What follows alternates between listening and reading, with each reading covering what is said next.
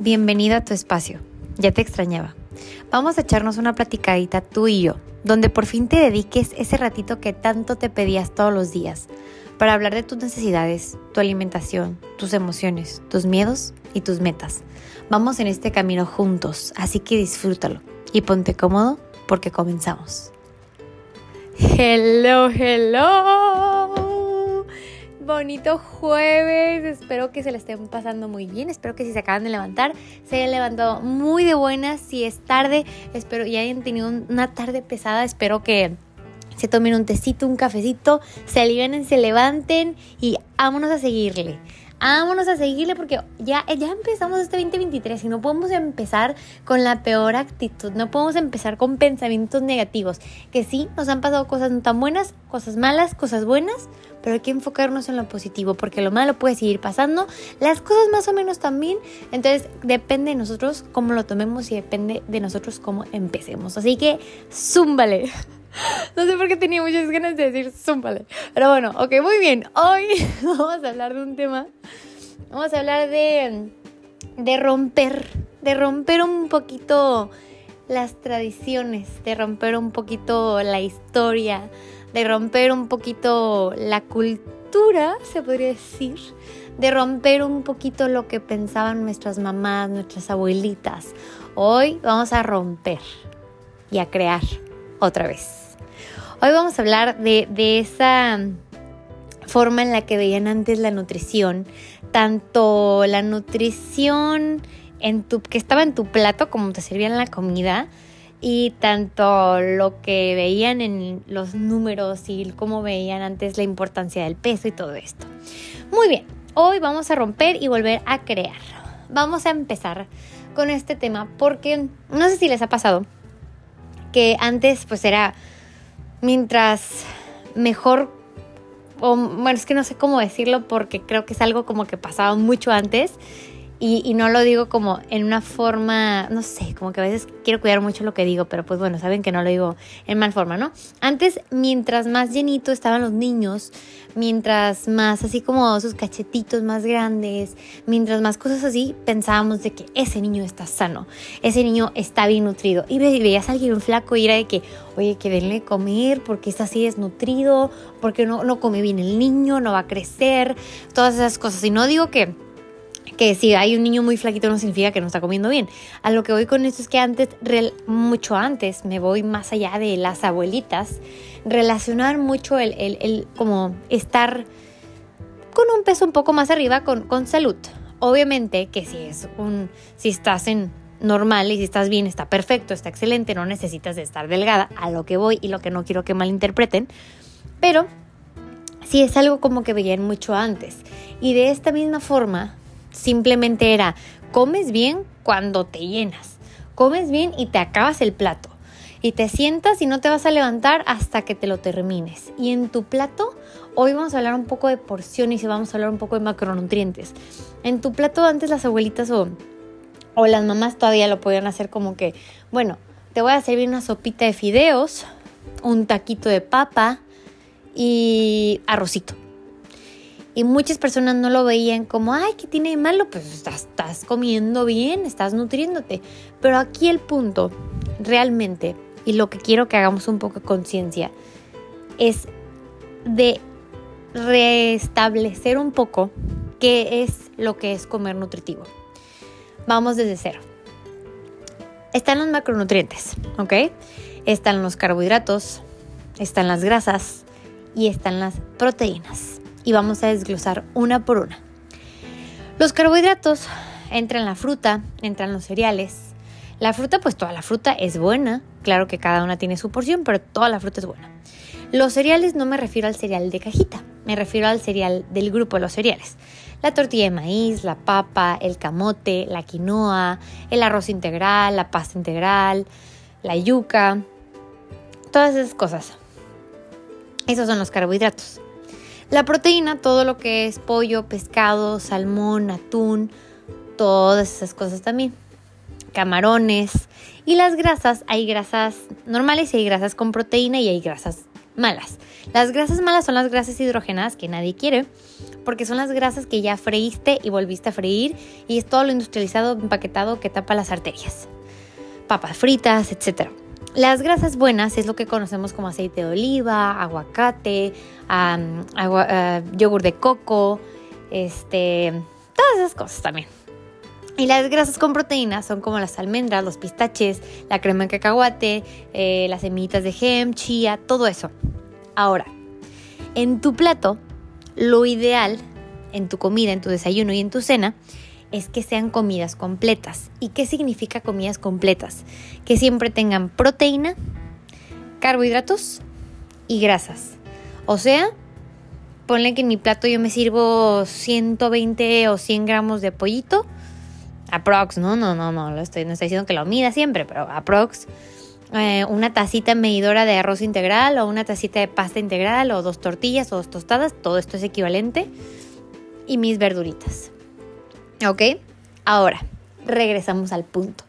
Antes, siempre era con tal de que comas bien y chalala, y, y, y servían esta parte de lo que les decía, ¿no? La sopa de fideos, el taquito de papa, el arrocito, y si se dan cuenta, la sopa de fideos entra dentro de los cereales, porque es cereal, porque es pasta. El arroz es pasta. La papa es, es perdón, el arroz es cereal. El arroz digo, perdón, ya me confundí, la papa es cereal y la tortilla es cereal. Entonces, realmente no es que estemos nutriendo a ese niño o a esa persona que la abuelita nos decía, simplemente lo estamos sobrealimentando. Que digo que si es un niño que está en crecimiento no pasa tanto, pero si tu meta es comer sano, comer de forma equilibrada, no va por ahí, porque ahí tienes únicamente carbohidratos y no estás teniendo proteína. Entonces, a lo que voy es que me gustaría en, este episodio, normalmente los hago más motivacionales, más emocionales y todo, pero hoy me gustaría que, ya que estamos empezando el año, empezar un poquito de cero, o sea, explicarles un poquito desde el cero de nutrición, o sea, desde el inicio, que es esta parte de los macronutrientes, explicarles las porciones, explicarles lo que es una comida equilibrada y ahora sí desmentir un poquito lo que habíamos estado viendo anteriormente. Entonces, pues bueno, una comida equilibrada es eso. Si en nuestro desayuno tenemos proteína, grasas y carbohidratos, en nuestra comida y en nuestra cena también está excelente. Pero ¿qué pasa? No es bueno tampoco que le tengan miedo a los carbohidratos. No es, no es bueno que, que me dicen mucho, oye, pues es que ya me comí una tortilla de maíz en el desayuno. ¿Me puedo comer otra en la comida? Claro. Imagínate, o sea, una prox. Yo me como dos tortillas en la mañana, dos tortillas en la tarde y dos tortillas en la noche. No pasa nada. Pero si ya me comí las dos tortillas, ya no me voy a comer el arroz. O si ya me comí las dos tortillas, ya no me voy a comer la pasta integral. O si ya me, ya me comí la papa, ya no me como las dos tortillas. El punto es que tengas tus carbohidratos que van a ser del grupo de los cereales. En la proteína, pues con que siempre tengas proteína en tu desayuno pueden ser los huevitos, en la comida puede ser el pollito, en la cena si te haces un atún, unas tostadas, dos tostadas de atún, y de esa forma con aguacatito, con aceite de oliva si es para tu pasta, lo vas complementando. Y de esta forma así deberían de más o menos ser como el, el una, un, un plato equilibrado. Y pasaba mucho que antes las abuelitas o las mamás todavía intentan como esa parte de llenarte, de dejarte satisfecho, de nutrirte, pero lo hacen con más carbohidratos, olvidando un poco la proteína. O digo, tanto lo hacen por costumbre o que también pasa mucho que después de los 30 disminuyes un poco tu ingesta de proteína y esto tampoco es tan bueno porque uno, se baja la actividad física y dos, se baja la ingesta de proteína. Entonces, ¿qué pasa? Empezamos a reducir muy rápido nuestra masa muscular. Por lo tanto, cuando bajas músculo en tu cuerpo, se baja el porcentaje de grasa. Esto es otra cosa que también se creía antes. Hoy vamos a hablar un poquito de todas esas cosas que se creían antes y antes también se creía mucho que si hacías pesas, que si hacías ejercicio, te ibas a poner gigante y te ibas a poner súper grande y que eso no se vea bien y que las mujeres tenemos que estar chiquitas, delgaditas y todas quilingas y que el ejercicio de masa muscular te va a poner súper fortachona y súper mal. Y no, realmente lo que hace que más rápido, el ejercicio que de los ejercicios que hace que más rápido bajes porcentaje de grasa es cuando haces pesas. Porque cuando sube tu masa muscular, por ende se baja el porcentaje de grasa. Y, lo, y el porcentaje de grasa es lo que queremos mantener estable y en el rango, porque es lo que nos puede dar un riesgo de enfermedades crónicas. Entonces eso es otra cosa que antes se pensaba mucho que no, que nada más si quieres bajar de pesos puro cardio, que no nada más no, no hagas pesas porque esto, y no, realmente eso funciona muchísimo y es súper bueno. Y otra cosa que también se pensaba mucho antes es de que el peso, el peso es lo único que importa. Me peso y subí, pero ¿cómo subí si estoy haciendo muchísimo ejercicio? ¿Cómo subí si estoy yendo al gym todos los días? ¿Cómo subí si estoy comiendo bien y estoy haciendo pesas? Aquí les va la, el por qué. Cuando igual subes masa muscular y sube peso. Puede que si subes un kilo de músculo y bajas un kilo de grasa, puede que te quedes igual en peso. Pero si subes dos kilos de músculo y bajas un kilo de grasa, pues vas a, a subir un kilo de peso. Entonces, antes también acostumbraban mucho preocuparse por el peso. Y yo me acuerdo que una vez una paciente, igual mayor y todo, ¿no? O sea, eh, todo esto lo cuento como para reconstrucción y para, o sea, no para reconstrucción, para como entender un poquito el punto y para que nos ayude a, a como ver esta parte. Hace mucho me había tocado una paciente que ya estaba mayor y me acuerdo que me dijo, yo quiero bajar peso. Y le dije, sí, pero subiste músculo porque estuviste caminando mucho y está excelente y eso está súper bien porque me bajaste grasa. me dijo, no me importa, yo no quiero bajar grasa, yo quiero bajar peso. Y yo así que, pero a ver, es que si me bajas peso y con el peso me bajas músculo, me vas a subir grasa y tu energía no va a ser mejor, tu fuerza no va a ser mejor, tu cuerpo no va a ser más rígido, tu fuerza no va a ser, ¿sabes? O sea, te vas a sentir más débil, vas a estar más delicadita, o sea, necesitas ese músculo para la estructura de tu cuerpo y sobre todo porque pues ya estaba mayor. Me dijo, no me importa, yo quiero bajar peso así tenga que bajar músculo. Y esto es otra de las creencias que antes teníamos mucho. Me han tocado últimamente muchos pacientes que los peso y, y, de verdad digo, no manches, que ya, ya lo sabemos, ya lo hemos visto mil veces, pero cada vez que lo vuelvo a ver en consulta digo, qué bueno que no se pesó en su casa y qué bueno que se pesó aquí en la máquina que se llama bioimpedancia, que es la que mide el porcentaje de grasa y músculo. Porque digo, porque realmente si se hubiera pesado y ve que subió dos kilos, se hubiera preocupado. Pero si ya estamos viendo en la bioimpedancia que esos dos kilos son de músculo y realmente bajó grasa, le fue súper bien. Entonces, esa es otra cosa que se creía mucho antes, ¿no? Como desde la forma en la que nos servían el plato, la forma de ver los alimentos, lo que pensábamos que era nutritivo, lo que pensábamos que estaba bien con el peso, lo que pensábamos que estaba mal con el ejercicio. Y realmente creo que existen muchas cosas que, que, antes veíamos como, como que irnos al extremo también de, de si quieres bajar de peso tienes que comer poquito, eso se pensaba muchísimo antes, tienes que comer pura ensalada y, muchas personas hemos crecido con esa mentalidad, obviamente ahorita pues ya, que se estudió nutrición, que lo que sea, pues ya se piensa diferente, ¿verdad? Pero creces tú viendo eso y creces escuchando eso, que tienes que comer lechuga, que tienes que comer puras verduras. Mm, pacientes me han dicho, ah, me cené un chayote. Eso no es cena. obviamente te vas a morir de hambre Obviamente vas a tener atracones, obviamente vas a tener momentos de frustración y que quieras comer de todo. Si te cenas un chayote o te comes un chayote de comida porque no estás comiendo una comida completa, porque no estás comiendo lo que tu cuerpo necesita y al final tu cuerpo se las cobra de otra forma. Entonces, igual, si tengo muchos pacientes que me dicen quiero bajar de peso y, lo, y nada más hago una comida al día. Y muchas personas dicen, pero ¿cómo tienes un peso alto? Si solo comes una vez al día.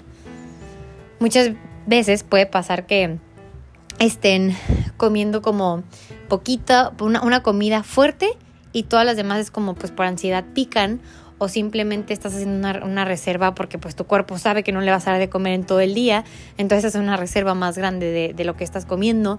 Entonces al final puede ser por mil cosas que esos pacientes da la coincidencia que muchos de los que comen nada más una vez al día no bajan, pero realmente eso es algo también que se creía mucho antes, que si comías menos, ves mejor resultado y hasta pacientes me han dicho, no manches, ahora siento que como un chorro, ahora siento que como varias veces al día y me va mucho mejor y bajo más rápido. Entonces no se trata de comer poquito, se trata de comer bien, se trata de comer tus porciones, porque cada persona tiene sus porciones personalizadas. Tampoco está bien hacer la dieta al vecino, hacer la recomendación que le sirvió a la vecina, porque realmente cada quien tiene una necesidad diferente, una actividad física diferente. Entonces, por eso también tiene que ser de forma personalizada.